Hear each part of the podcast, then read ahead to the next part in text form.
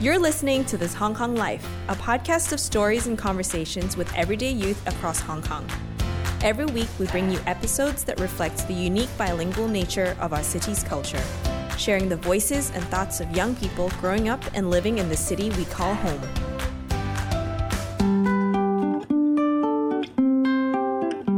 Welcome to Season 3. Our theme is Mental Health and Me. Welcome to the show, Abraham. Hello.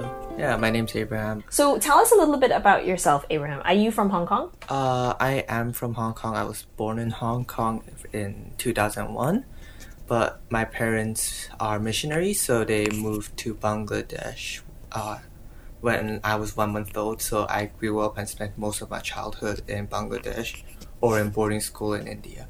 Oh, so where would you consider home? Right now, I consider Hong Kong home. Uh, I, I generally find it easier to uh, just consider wherever you're living home. That's true. It, It's- makes more sense. Yeah, it does, it's less um, less of a headache because if you want to like s- define home as like some sort of social belonging, you don't really belong anywhere. Yeah, especially since we're living Yeah. in such a globalized world as well, right? Yeah, Yeah. So Bangladesh, that's in South Asia, right? yeah, like right beside India. Okay. Can you share a little bit about what that culture is like Uh, compared to like Hong Kong, for instance? Okay, so it's not as developed as Hong Kong, right? It's a it's a third world country. eh? So like there's a lot of lots more poor people or like yeah, less privileged people than us. So many people uh have like small homes or live in like in very cram- crowded areas with people. Yeah, but the people still manage to be like happy a lot of the time. Like they Mm. have lots of sho- social like networks. People like hang out with each other a lot. Mm. Uh, yeah, And what's the main language that is spoken they speak there? Bangla. They speak Bangla. And Do you speak Bangla? as well? I spoke Bangla. I speak a little bit now. Like, yeah, you- and my Bangla has deteriorated pretty badly because because like, I haven't been into Bangladesh for a long time. Actually, Oh, Like, okay. So when did you come back to Hong Kong? I came back last year. Okay, and uh, for university or for I did this ministry training college organized by a church. oh, cool. How does it feel to be a university student now? It's very weird. I had no idea I would ever become a university student. How come? Uh, you know, I didn't really do well in my school, and uh, I generally had trouble with uh, friends and stuff. So I don't really like had. I never really had a great academic uh, record. mm. Well, it's crazy that you are now in university, and that's really great news. Uh, Mm. what, what what are you studying now? I I am studying Bachelor of Science right now. Okay, So I'm doing physics, chemistry, biology, math, and computer science Wow. for my first year. that's like full on science Yeah, subjects. it's science. yeah. Is there? Um, did you pick this course for a reason? I I really like science because yeah, because I always wanted to know how stuff worked. Hmm. So, Abraham, um, part of our, our season this time is really focusing around mental health. Um, Okay. and you know, mental health is really a broad spectrum. Yeah. Uh, we wanted to invite you here to share maybe your own personal journey with it. So, when you think about mental health, um, what's what's been your experiences with mental health? uh, mental health can range from like from being sad, which a lot of us are in some form or another, being cooped up in our homes, to like chronic illnesses that are like psychiatrically di- diagnosed, like stuff like autism or ADHD. Yeah, stuff like that. Yeah, and and have you personally experienced? Uh, yeah, I have Asperger's, which is on the autism spectrum disorders. okay. So it's recently reclassified as uh, high functioning autism, meaning I possess most of my uh, intellect as opposed to most uh, uh, more unfortunate people that don't. Okay. However, I still struggle a lot with social activities, like before I, yeah, do like how I don't really get along with my classmates and stuff. And h- when did you find out that you were um, that, or that Uh, you had this? most people find have it diagnosed by the age of three, Okay. However, due to the fact that I was in Bangladesh most of my like childhood, Yeah. I they have never actually managed to diagnose me until I was 12. Wow. I had been diagnosed with ADHD, was put on medication, although my parents thought it adversely affected me, made me more like, like a piece of log or something like. oh, like, okay. So- Hmm. very immotivated, very lifeless.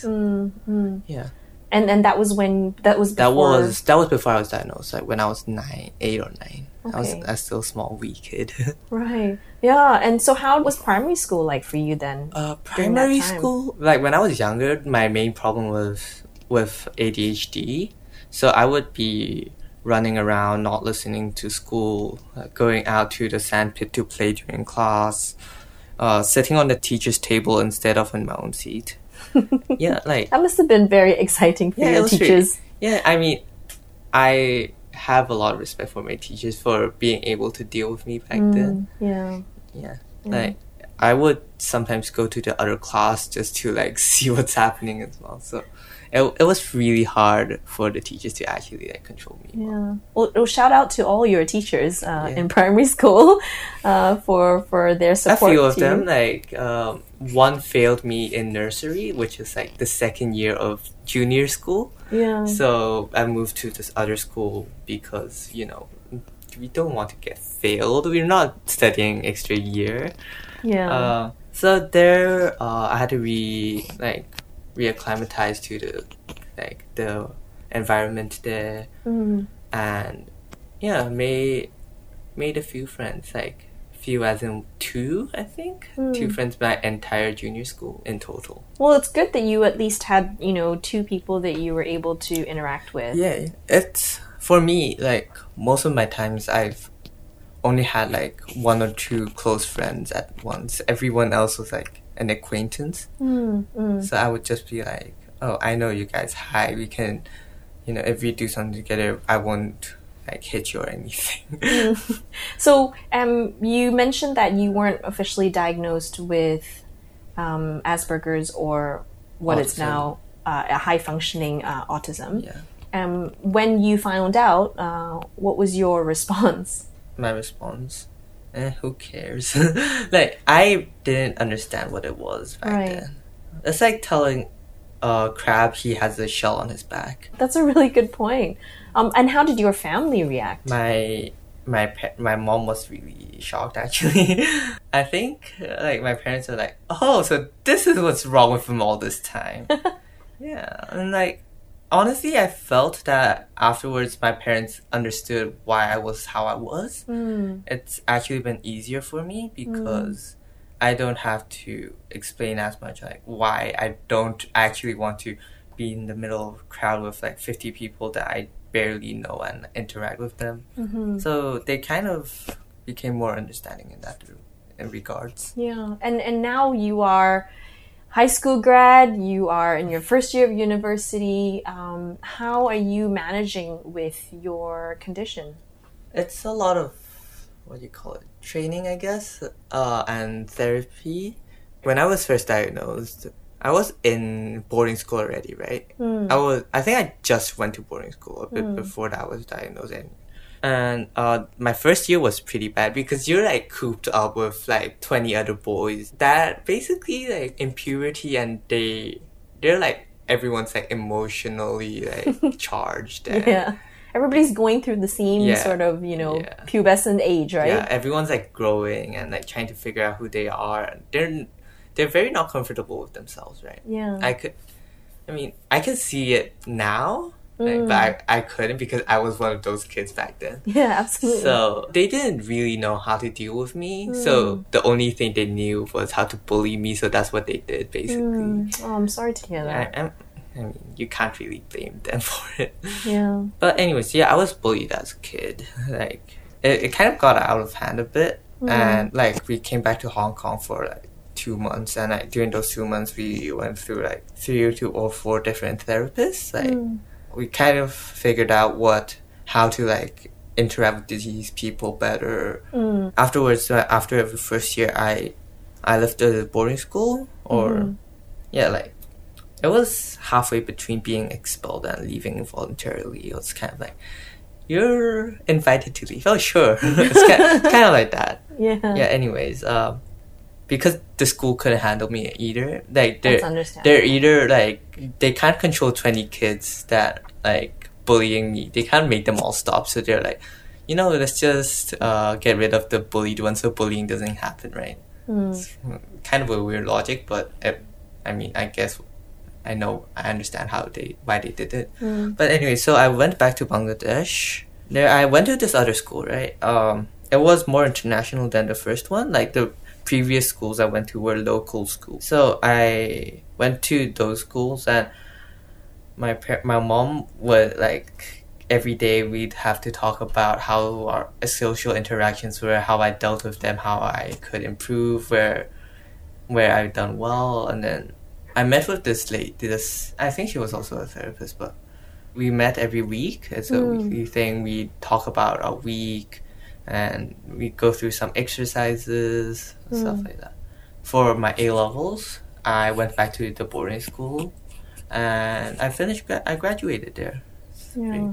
That's great. I mean, it sounds like you found different ways to manage, you know, your interactions, your social interactions with other people. Yeah. Did you ever feel like, you know, there was a point where other people also needed to be educated in how to interact with you as well?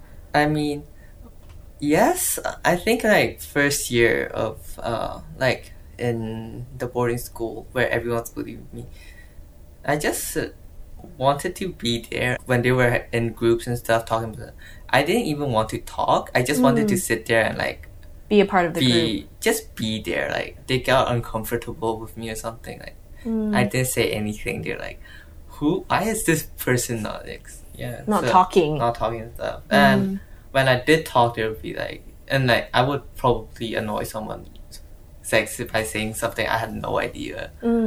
That must be really difficult in, in when you're interacting with other people, not knowing why people are reacting to you. you have no idea what just went wrong. Like for me, I would be like talking to someone one second, and the next second he'll be mad at me for some reason. Mm. Not even sure what happened there. Mm-hmm. It's almost like you're you're blind uh, at the same time, you know, you can't really Yeah, see like, I can't why. really read why people like. Yeah, yeah. So now, nowadays is a lot easier because through like three years of training, basically, Mm. we kind of figured out how to like do social interactions like a normal person.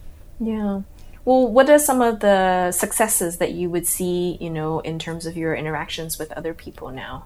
Uh, my second year, I've actually graduated, and we're still on friendly terms with most of my classmates that bullied me. Oh, like, yeah, yay. yeah, like Mm. we're like my second year, everyone started new basically, and it was a lot better. After they understood They what they, you they were kind going of through. Hmm. grew up as well as well as me. Yeah. Like they're not as edgy or like they didn't need to like show people how they are or something. Right. Yeah, and like I was less annoying, I guess. Hmm.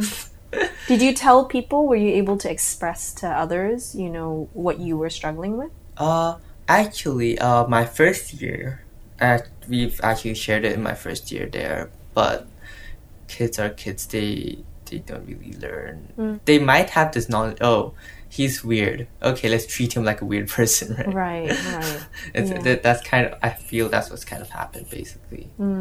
So now looking back, some people that you know might actually be going through some families that are going through what you and your family have gone through. What advice would you have for those families who are still going through it or trying to figure out how to help their daughter or son Uh, in secondary school? Okay, for for the parents, I think uh, a very important thing is to believe and like give support to your son or like daughter. They they've going through a lot as well, even at school, and the last thing they need is to come come home to like a parent who's like, "Why aren't you doing your homework?" Talk to your children more. For yeah, for the others, like I think you also need to open up to your parents as well.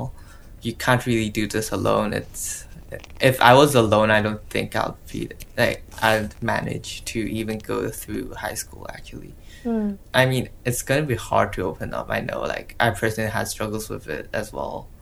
But after you open up, uh, things go a lot smoother. Where did you find the motivation and the strength to open up and share what you were going through with others? I don't know, but I, I could see my mom genuinely supporting me through all this. Yeah, so parents have a very important role in this. Yeah, no, absolutely. And how about like your friends? Have you explained to your friends way in which they can help you or help you kind of socialize with them better? It's really hard to do that actually, like especially if you they, you treat them as your friends, right? You're like I don't want to demand stuff from them. Of course. I'm not sure if I've actually told them how to interact with me, except from tell me what they feel about me. Like, if you think I'm too loud or too annoying, just tell me. Like, because you don't have a mirror to tell yourself, so you have to rely on other people to tell you back. as people are raising awareness about different aspects of mental health, if there was one message you wanted to share with the Hong Kong youth, you know, around um, high functioning autism, um, what is something that you'd want people to know about this? If there's one main takeaway, I'd say we're humans too. So, despite sometimes how hard we are to interact with, humans are social creatures, right? So, Yeah. we still actually want to have some social connection with you. Sometimes you just have to give us the chance. Yeah, no, that's guess. a that's a really good point. Yeah. if I was being honest about it, I would have probably said something like, "We're uh, intellectually superior to you guys, so you guys need to." but but since since I've learned a bit about human beings, uh, I won't say that. this is part of your training and retraining your thinking process, Yeah, right? yeah. if, if I was me like two three years ago, I would have probably said something like, right, uh, "High functioning people have IQs higher than the average population." right. So we are in fact mentally superior to you guys. Sometimes communicating with us is really hard because especially when in discussions we think so fast that like when we open our mouth we're already like uh, two steps ahead. So it feels like we're we're off topic or we're not actually in the conversation. Right. Y- Yeah, so uh, that's one thing I would like to mention. People keep saying, "Why are you like distracted or like going on tangents?" I'm like, like I would explain everything back to them why, I, well, how I reached this conclusion, and Right. yeah, just tell them like, uh, "You're going too fast." Yeah. Take a minute there. Yeah. Please rewind and Yeah. explain again. yeah. That's a good, really good pro tip, actually. Just, you know, in terms of h- communication. Our feelings aren't easily hurt as, as easily hurt generally, but uh, we, we if we don't fix a problem, it builds up over time. Yeah. It makes it difficult. Yeah, makes it very How would you encourage another young person struggling with this, maybe in the early stages or they, they just found out? In that moment of just finding out, how would you encourage their family, their friends, uh, themselves um, to embrace it? it's not a bad thing actually like in general means you have a much faster brain than most other people uh, we could solve problems faster than most people i'm just going to be generalizing and saying most of the high functioning people generally better at science and like logical thinking we solve questions like those faster and so that that's a really huge plus actually No, that's really great. I want to be give uh, people a bit of hope, I guess. If you see me right now as a university student, it's possible to go far in life, Mm. even though you have this difficulty. And people around you try to help generally, like your counselors or like social workers try to help a lot. Mm. Don't give up. You you have you have a good life ahead of you. That's great.